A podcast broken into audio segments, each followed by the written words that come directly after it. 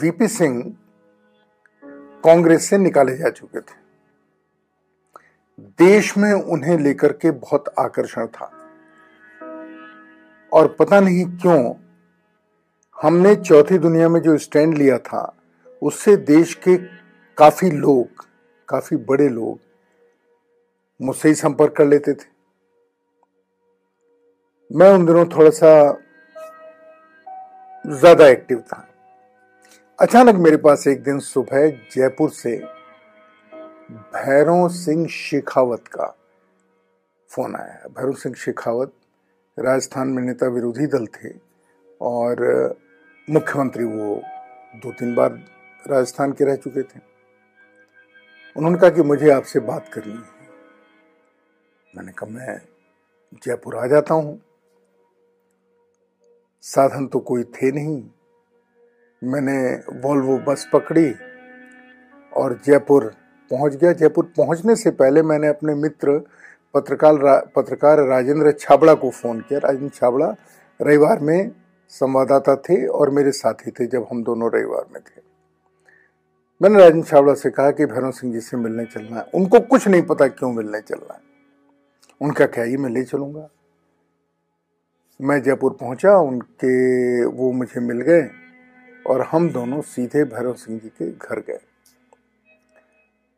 भैरव सिंह जी ने राजेंद्र छाबड़ा से कहा कि आप दो मिनट बाहर बैठ जाए, मैं संतोष जी से अकेले में बात करना चाह रहा अच्छा भैरव सिंह जी शेखावत ने मुझे क्यों फ़ोन किया? मैं जब रविवार का संवाददाता था तो मैंने राजस्थान के ऊपर कई रिपोर्ट की थी, जिसमें एक रिपोर्ट ये थी कि राजस्थान में रेगिस्तान बढ़ रहा है और धीरे धीरे दिल्ली की तरफ़ आ रहा है, जिसकी पूरी जानकारी भैरव सिंह जी ने मुख्यमंत्री रहते हुए मुझे खुद दी थी। और वो मेरी पत्रकारिता से प्रभावित थे, मेरी रिपोर्ट हमेशा पढ़ते रहते थे।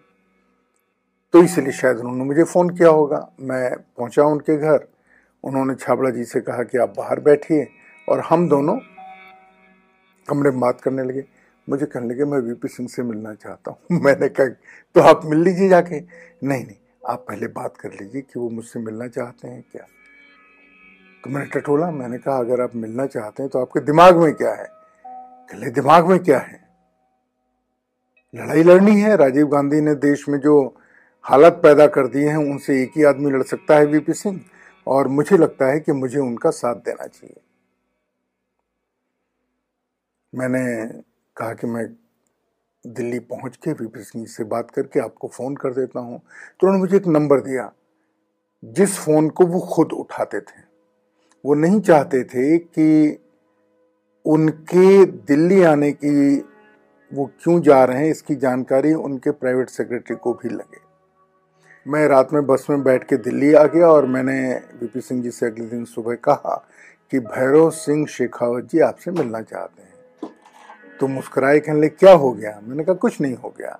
भैरव सिंह जी इसलिए मिलना चाहते हैं क्योंकि उनको लगता है कि आप अकेले हैं जो देश में जो हालात हैं, उनमें आप उनका अकेले मुकाबला कर सकते हैं तो वो आपसे आके मिलके इन स्थितियों पर चर्चा करना चाहते हैं। उन्होंने कि बुला लीजिए। मैंने भैरव सिंह जी को फ़ोन किया, उन्होंने कहा कि मैं परसों आता हूँ।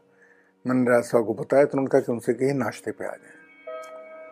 भैरव सिंह जी अगले दिन शाम को दिल्ली आ गए और जोधपुर हाउस में ठहरे और वहाँ से अगले दिन सुबह मेरे साथ ही वो वीपी सिंह के घर आए।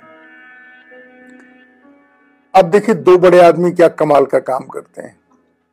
दोनों नाश्ता कर रहे हैं, इधर की, उधर की, ईरान की, तुरान की, सारी बातें कर रहे हैं मतलब की बात नहीं कर रहे हैं। मैंने चूँकि मुझे उन्होंने नाश्ते पे साथ बैठाला था तो मैंने कहा कि भैरव सिंह जी से कि आप जो बात करना चाहते हैं, वो आप क्यों नहीं कर रहे हैं? तो वीपी सिंह ने कहा, कौन सी बात? मैंने कहा, देश में जो हालात हैं और आप जो लड़ाई लड़ रहे हैं, ये उसमें साथ देना चाहते हैं। तो वीपी सिंह जी ने कहा, ये तो बहुत अच्छा है। तब भैरव सिंह जी ने कहा कि मैं आपके साथ शामिल होकर इस, होकर के इस मुहिम को बढ़ाना चाहता हूँ। अब वीपी सिंह गंभीर हुए। उन्होंने कहा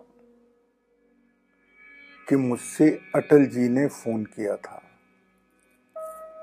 अटल जी मुझसे मिले थे। जसवंत सिंह भी मुझसे मिले थे। उन्होंने आपका भी नाम लिया था। कि आप भी उनके साथ, मेरे साथ आना चाहते हैं। पर मैंने जो अटल जी से कहा, वही मैं आपसे कहता हूँ।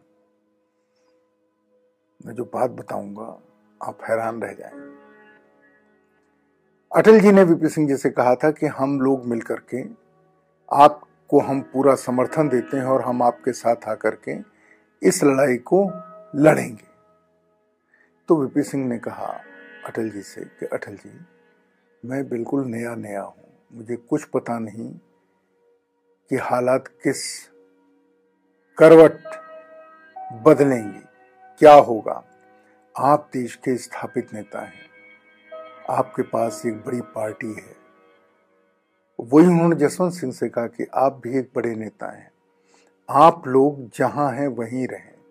आप मेरे साथ ना आए, क्योंकि आप साथ आएँगे। और यहाँ कुछ नहीं बन पाया तो आपकी अपनी स्थिति भी खराब होगी और ठीक उन्होंने यही भैरव सिंह जी से कहा कि, भैरव सिंह जी, आपका मैं बहुत सम्मान करता हूँ, आपकी मैं बहुत इज़्ज़त करता हूँ।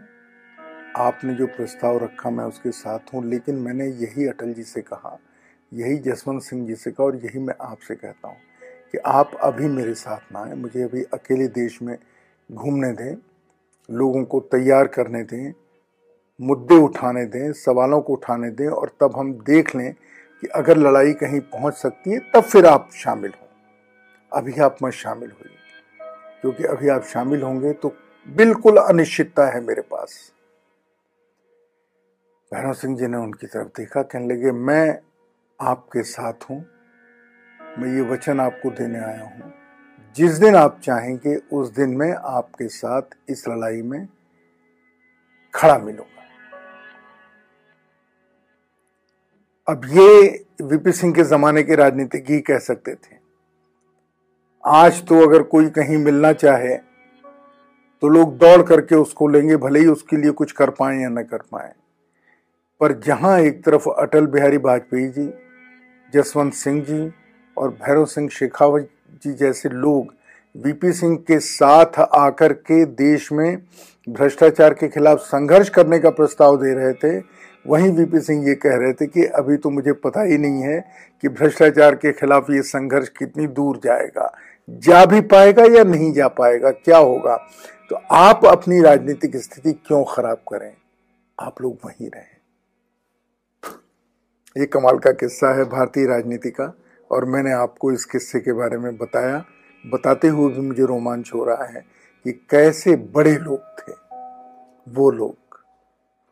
आज ऐसे लोगों की तलाश असंभव है।